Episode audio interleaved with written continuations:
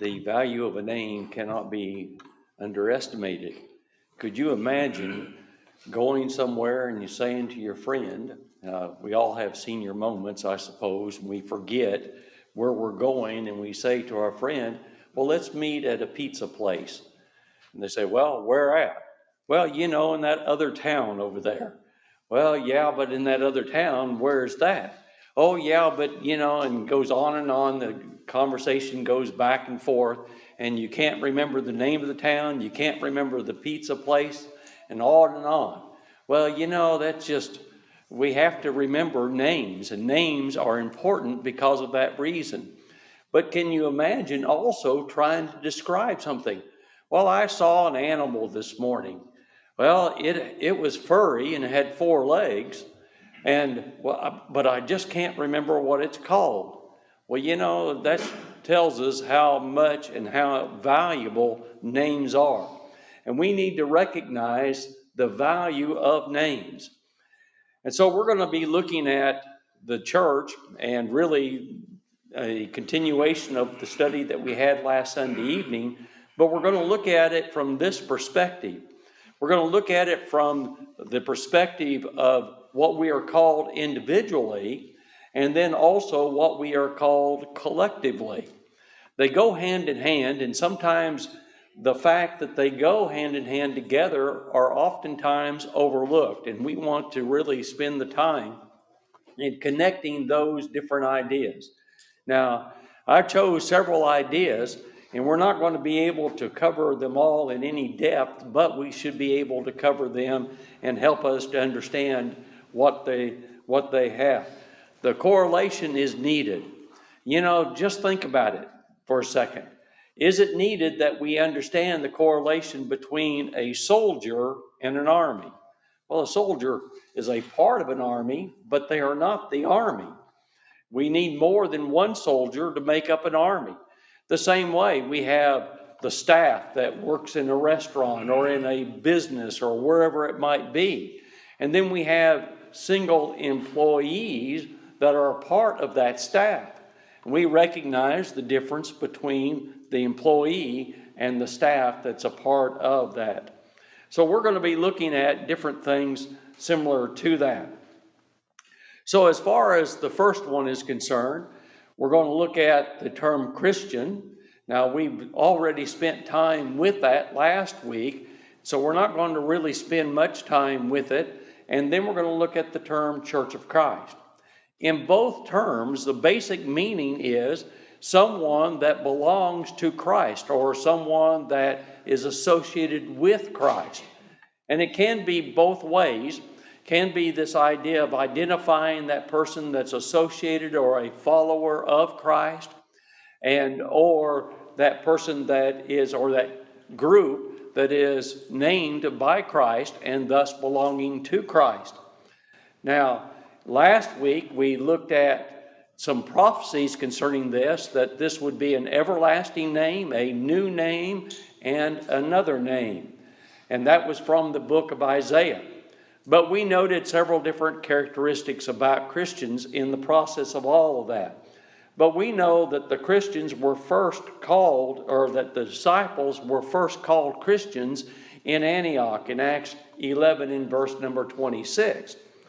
And as far as the church is concerned, I chose Romans 16 and verse 16 to illustrate that point. That he said at the end of the verse there, the churches of Christ salute you. Now I know it talks about saluting one another with a holy kiss. We don't normally in our culture salute one another with a kiss or of, of any type. Uh, although I've known different ones and been different places where they do that. And it is always interesting. It kind of takes you by surprise at the beginning, but there are cultures that clearly do that. And um, it would be probably the way we would think about it is shake one another's hand with a holy handshake. Don't let it be deci- de- uh, um, don't let it be deceptive like Judas' greeting of Jesus, but rather do it with holiness. Or maybe in some cases, don't let it be a sexual thing, but you do it in holiness. So salute one another with the holy kiss. But the point we want to emphasize is the churches of Christ salute you. Now we know the term church can be used in at least three different ways within Scripture. It can be used with reference to what we generally refer to as the universal church. When Jesus said, I will build my church, Matthew chapter 16, verses 16 and following, he was talking about the church world over, and he used the term church, singular. However, in this particular case, notice that it uses the plural there, but he's talking about congregations of the church. So it uses it with reference to, in a different way, not to the universal church, but to the local congregations that were around Rome and that Rome would have been, been under, uh, that Rome would have understood that was existing at that particular time. Then the third way that the word church is used is with reference to the assembly, and uh, that's another lesson altogether. But we know that Christians are named Christians, and it was a name given to us and was prophesied. It was given to us by the God of heaven, and then also the Church of Christ. And it identifies who we are because we belong to Christ. Another term or terms that we should use is the word member. And sometimes people will ask us, What church are you a member of? And we'll say, Well, we're members of the Church of Christ. Now, sad to say, I've heard, in fact, I was listening to a tape not long ago, and just in fact within the last couple of weeks, and this preacher said he was talking about uh, Church of Christ. And he said, We're all Church of Christ. Well, collectively, we're the Church of Christ, but we're not Church of Christ individually. We are members of the Church of Christ, and we are Christians, and we belong to the Church of Christ, but we're not the Church of Christ. We need to be careful that we're not using it in a, sectarian or denominational way. But the passage I chose is 1 Corinthians chapter 12, beginning with verse 12. And actually, the context of this goes on beyond that. But in verses 12 through 14 that we have on the screen there, for as the body is one and hath many members, and all the members of that one body, being many, are one body, so also is Christ. For by one Spirit are we all baptized into one body whether we be Jews or Gentiles, whether we be bond or free, and have been all made to drink into one spirit. For the body is not one member, but many. Now, he's talking about like a body that we possess. And the body that we possess is one body. And of course, we know that the body is the church from Ephesians 1, verses 22 and 23. So the body is the church, and there is one body. And it would be kind of ridiculous looking if there were more than one body. There's only one body, and we're then members of that body. Now, he went on to say, concerning the foot and the hand, and concerning the eye and the ear, and concerning the smelling, and concerning the head, comparison to the feet. Well, the church at Corinth was a divided church. They weren't being what they ought to have been. And in fact, in chapter 3 of 1 Corinthians, he said, I cannot write to you as spiritual, I have to write to you as carnal because of this division that existed within the church. They were carnal minded. And that's the point that Paul made. Well, in this particular chapter, he had talked about earlier in the chapter the spiritual gifts. And because of the spiritual gifts and the handing down of those spiritual gifts, some thought more highly of themselves than they should have thought. And so they some were bragging, we have the gift of tongues, and here we are being able to speak languages that we've never studied, and they bragged about themselves. But the point that Paul made in this particular passage is one gift is not more important than the other. One member is not more important than the other. The gift of prophecy was just as important as the gift of tongues. And the gifts, other gifts were given that are just as important. Well, let's apply it to us today. When we think about the members, we are members of that body. Whether we are a finger or a toe, or whether we are a knee or an elbow, it doesn't make any difference. Whether we're the eyes or the ears, it doesn't make any difference. We're all a part of that body. And we have a function within that body, and we need to function within it. Now, nobody wants to lose any part of their body. And we know that it does happen sometimes, but who wants to lose that? And even a little toe. And of course, when I was growing up, there were those different individuals that shot off their little toe in order to keep from going into the military. And you all remember that, or my age or more, and uh, how that had taken place. Well, I don't want to lose a little toe. I don't want to lose any part of my body, but it is necessary sometime. But in order for the body to function, don't we need our fingers and our hands and our toes and our feet and our legs and our arms and our bodies and our hearts and our heads and all the other parts of the body? We need them all. And so, as the church, we have there, there is one body. And as far as the church is concerned, there are many members, and we're all part of that. And we need to recognize the difference between what we're called individually and what we are called collectively. The next one I chose is the word children, or in the collective sense, household of God. Now, when we talk about the household, we're considering the family. We mentioned this last Sunday. Don't think about the household in the sense of anything but the family. And in fact, the verse that I'm going to use here in just a moment, it talks about the house of God. Well, he's talking about the family of God in that particular verse, and it can be translated the household, or it can be translated the family of God. But I want to spend a little bit of time in thinking about the term children. Brethren, we're all children of God. And if we're a member of the Lord's church, we're, we are a child of God. And that's, that's why we refer to one another as brother or as sister, or brothers and sisters. And it is interesting to me to think about different places where I've been that nobody's called brother but the preacher. Well, that's not really right.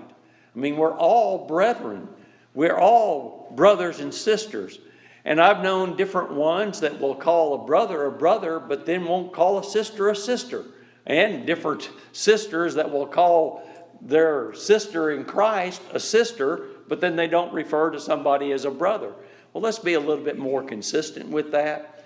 If we're going to call one another brother, let's call everyone that's a member of the church a brother and or a sister whichever the case may be. Now, the verse I chose is Galatians 3, verses 26 and 27. Now, I have to admit, I had something else in mind when I chose these particular verses because I wanted a connection between these verses with how do we become a Christian. And you know, when you look at a member, how do you become a member? We saw it there in 1 Corinthians 12. We're baptized into one body. That's how we become. How do we become a member of the Lord's church? How do we become a Christian? We're baptized into it. Now, that doesn't mean that we, we can just simply, as Ross pointed out and adequately pointed out on Wednesday evening, that we can somehow forego those prerequisites to baptism. We have to believe. We have to repent. We have to confess Christ. And then, if we've done those things, then we can be baptized into Christ. That's how we are born again. That's how we become a child of God. So, Galatians 3 and verse 26 For ye are all children of God by faith in Christ Jesus. Now, I was in correspondence with a lady about a year ago because of our connections in the past. And she said, That's how I want to become a Christian. And she stopped there. Well, you know, it goes on to say, verse number 27 For as many of you as have been baptized into Christ have put on Christ. And so, the, in order to become a Christian, notice he gave two ways that we must fulfill within our lives. We must have faith, that's believe, and we must be baptized. Now, that's not to take away from the confession of Christ, and it's not to take away from repentance. Both are also necessary as well. But that's how we become a child of God. But we're also of the household. Children make up a household.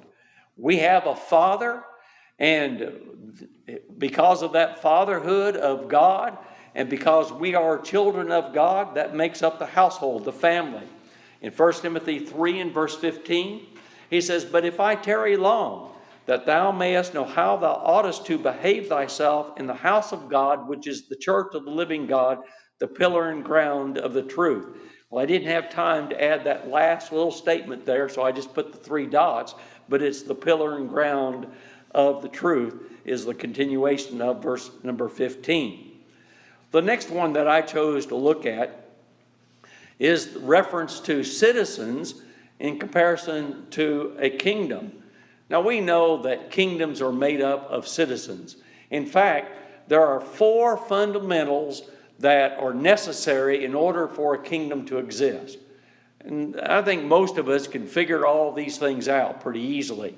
In order for a kingdom to exist, there has to be a king. Well, who's the king in the kingdom? Well, the King of Kings is Jesus Christ our Lord. He is king over us. Now, in the Old Testament, it was God the Father was ruler over the nation of Israel, or should have been. It was supposed to be a, a kingdom that was based upon a theocracy.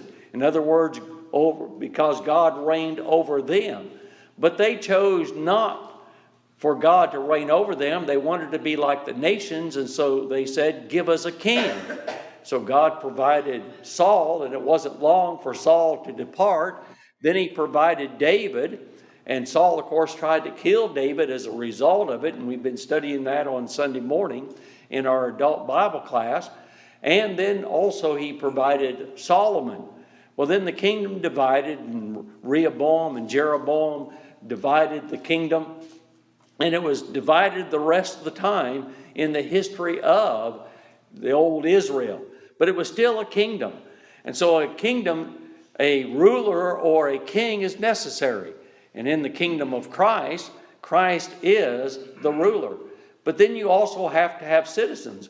I mean, if a it's kind of like a thing I was reading this week, and this guy, he decided that one day he was going to appoint himself to be emperor.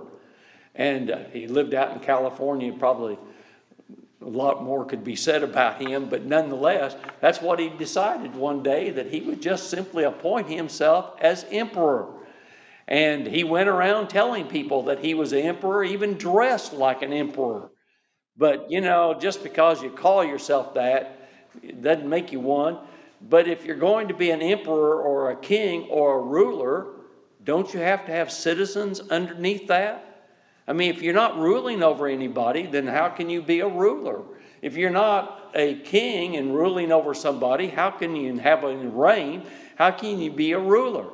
And so citizens are also necessary. But then we also find that a law is necessary in order to have a kingdom. Well, as far as the church is concerned, as far as the kingdom of Christ, what is the law? Well, it's the scriptures. That's what the law is that God's provided for us. It's the New Testament. But then there has to be territory. But the territory of Christ's kingdom is different than the world's kingdom. You see, as far as the world is concerned, it's a physical kingdom, and so they reign over areas of the earth. In other words, land mass or territories that are land mass. Not true with God's kingdom. God's kingdom or Christ's kingdom is a spiritual kingdom, and the territory is the hearts of men. And so we are citizens then in the kingdom of Christ.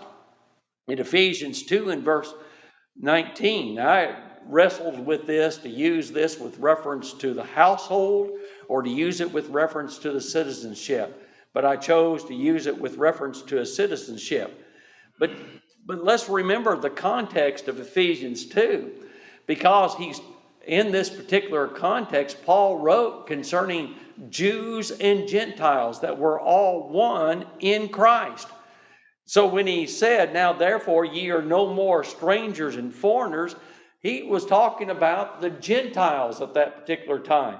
And we are not foreigners and we're not strangers as far as the kingdom is concerned, but we are fellow citizens, not just simply citizens, but fellow citizens. We are citizens with the Israelites that became members of the Lord's church, with the saints and of the household of God. But we know we're a part of the kingdom. Now, many in the religious world believe the kingdom is yet in the future. But notice the tenses here in this particular passage.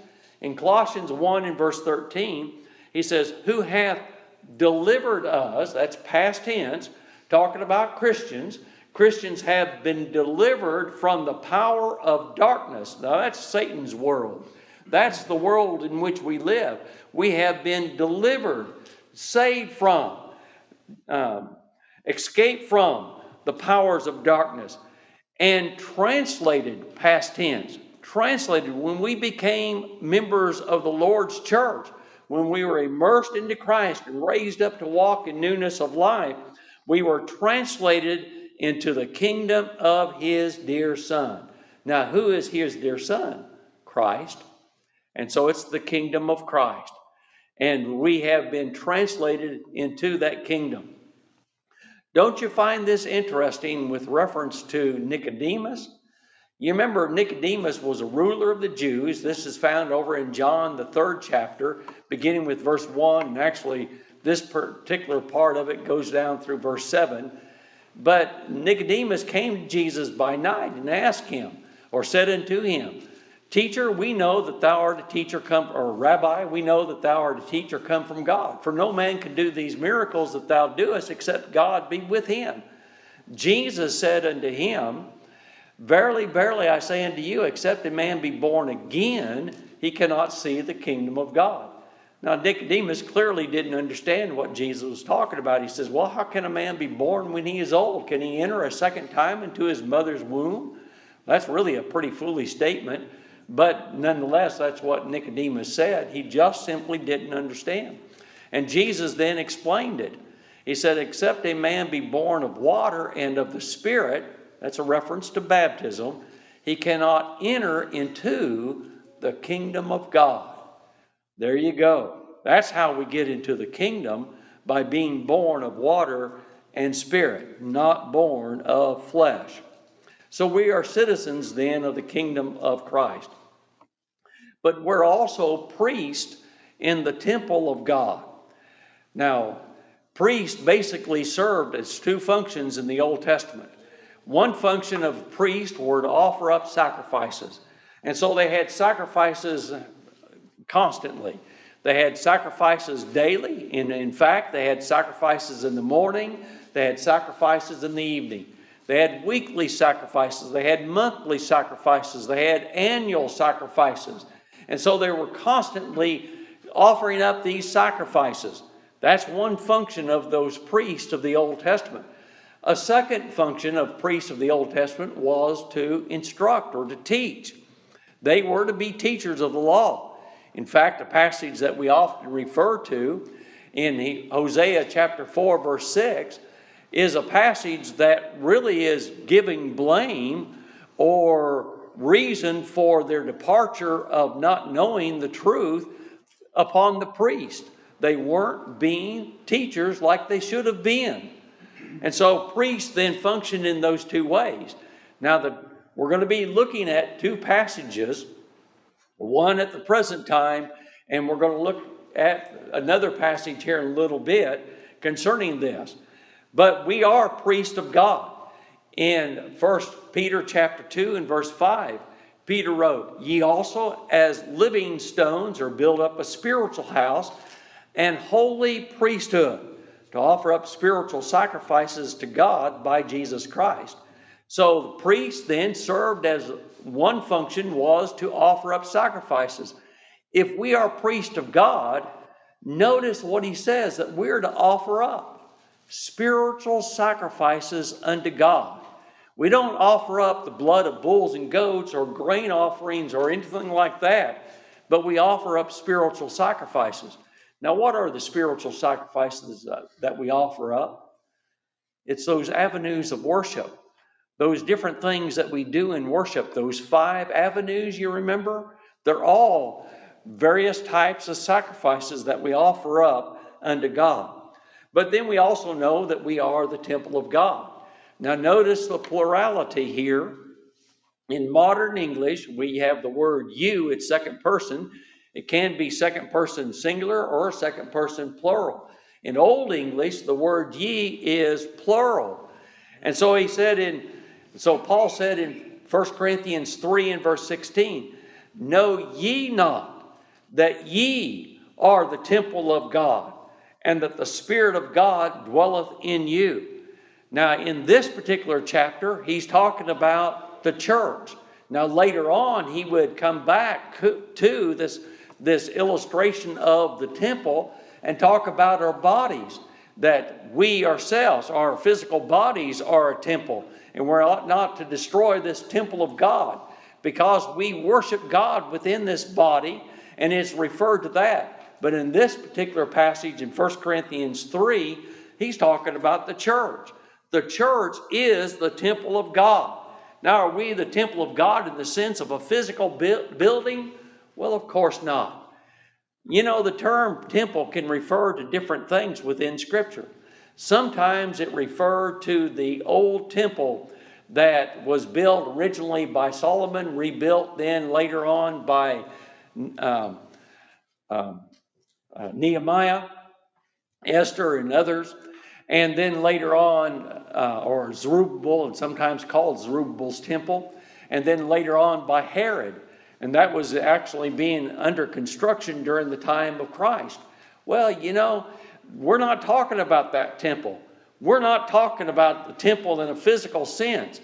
But then the word temple in the Old Testament, like we sang just a little bit ago, the Lord is in his holy temple. Well, we're not talking about this building, and I know that the denominational world will use that particular song in reference to this church building, but that's not the truth. In Habakkuk, uh, yeah, Habakkuk chapter 2 and verse 20 is where that song is from, and that particular place is a contrast between what the what the idolaters did and what we do. The Lord is in his holy temple talking about the temple of heaven. But then it can be used with reference to the church. It's not a physical temple, it's not the church building that's important. It is the fact that we are the temple of God. We are a spiritual temple and not a physical temple. So we are priests then that serve in the temple of God. But then we're also laborers in the in the kingdom of God. So we're laborers individually, and we are the vineyard of God. And this is taken from Matthew, the 20th chapter, and actually goes on well beyond this. I forget where the parable ended, but it goes way beyond this. In Matthew 20, verses 1 and 2, he says, The kingdom of heaven, talking about the church, is likened to a man that is an householder which went out early in the morning to hire laborers into his vineyard. So you could imagine in that particular time period, and time frame, oftentimes people would gather in the town, what we would call the town square, the middle of town, and the person would go out and hire common laborers to go out and work for them. And that's what this is about. He went to the town square and found these people to hire them and he agreed to with the laborers for a penny a day, and he sent them into his vineyard. Now that was early in the morning, notice, and they had labored there. Then he went back, and penny actually is a denarii in the original language, and a denarii was, was the day's pay for a common laborer. So what, what we are talking about would be, you know, I don't know what an average laborer's day's pay is at, at this particular time. I did see on a, an, an advertisement where it said that you could hire on for this restaurant for ten to twelve dollars a day, or an hour, rather, ten to twelve dollars an hour. Well, in our day and time, we work eight hours. But I want you to notice in this particular case how many hours they work. Work. Well, he went back the third hour. Then he went back and hired more, and he went back the sixth hour and hired more, and the ninth hour and hired more, and then the eleventh hour hired more. And then, after they had worked for only an hour, so in other words, their work day was 12 hours. Hmm. A lot different than what we have today, isn't it? You know, I mean, I've worked 12 hours before, and you probably have too, for labor. But the fact is, that's not the common way of doing things. But they worked for 12 hours, and then he paid them all the same.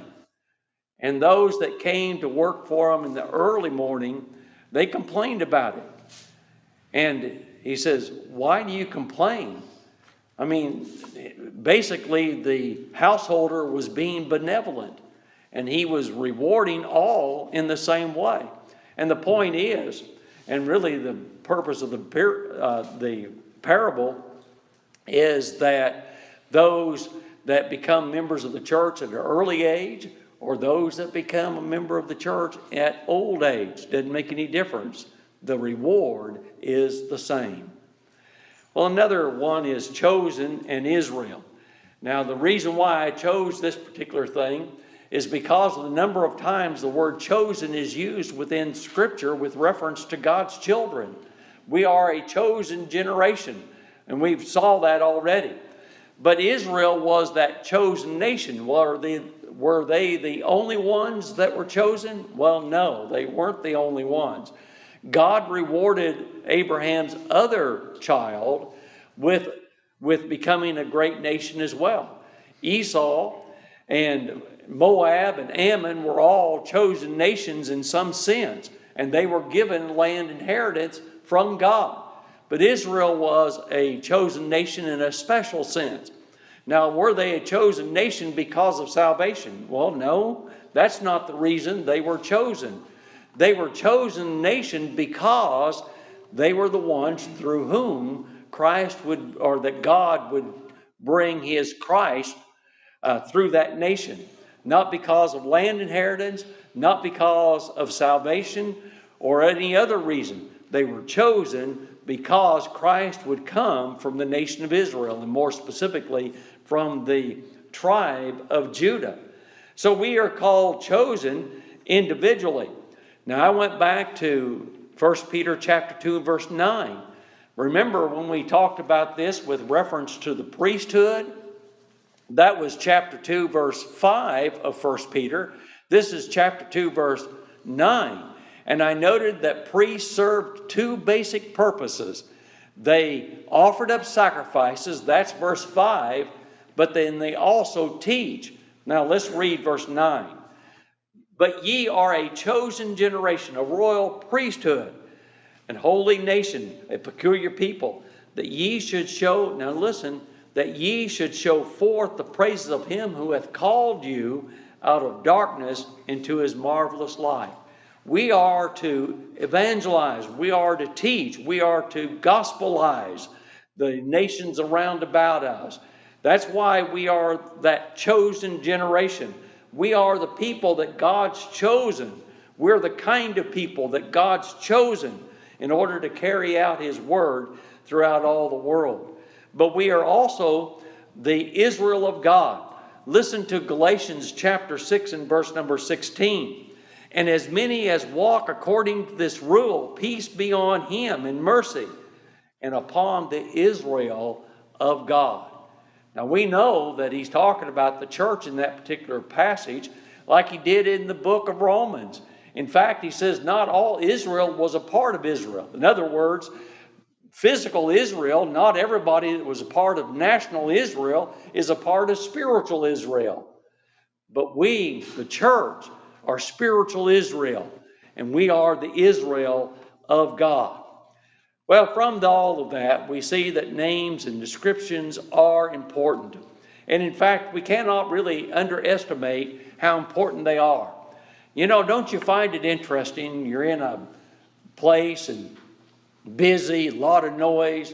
And then when someone says your name, you, who, who called me? You might not have heard anything else because of all the noise. And I can remember in different places that I've worked in the past and all the machines going on and all those kind of things. And you hear these announcements and you don't pay attention, you don't hear them really, you just know that they're there. And then when they announce your name, don't you perk up? Don't you hear it? I think about before we moved over Ukraine, we were out shopping on on on one of those days before Christmas, one of those late night things, and the, we were in Walmart, and I mean it was completely packed and shoulder to shoulder, literally you couldn't hardly move around, and I had decided I wanted a digital camera, and I put my name on the list, and they said, "Well, you'll never get it; it's already too far along."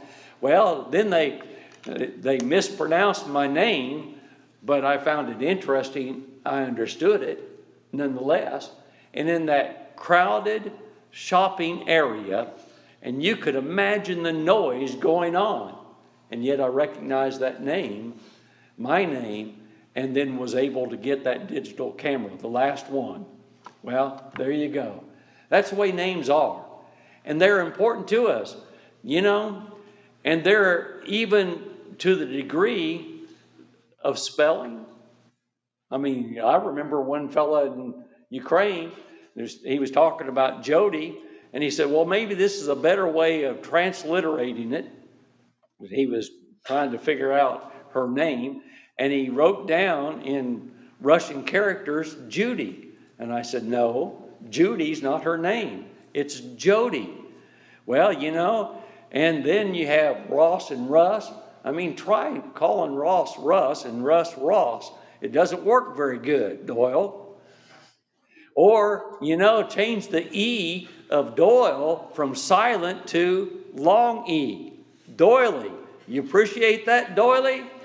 You know, names are important to us. We want our names to be spelled right, and we want our names to be understood right, and they represent who we are. We know that names are important. And so, certain names then, individually and collectively, go together, and we must recognize that. They identify and they also describe. God's provided us a name. But you know, I think back over the years of different ones that have said to me, Your name represents you.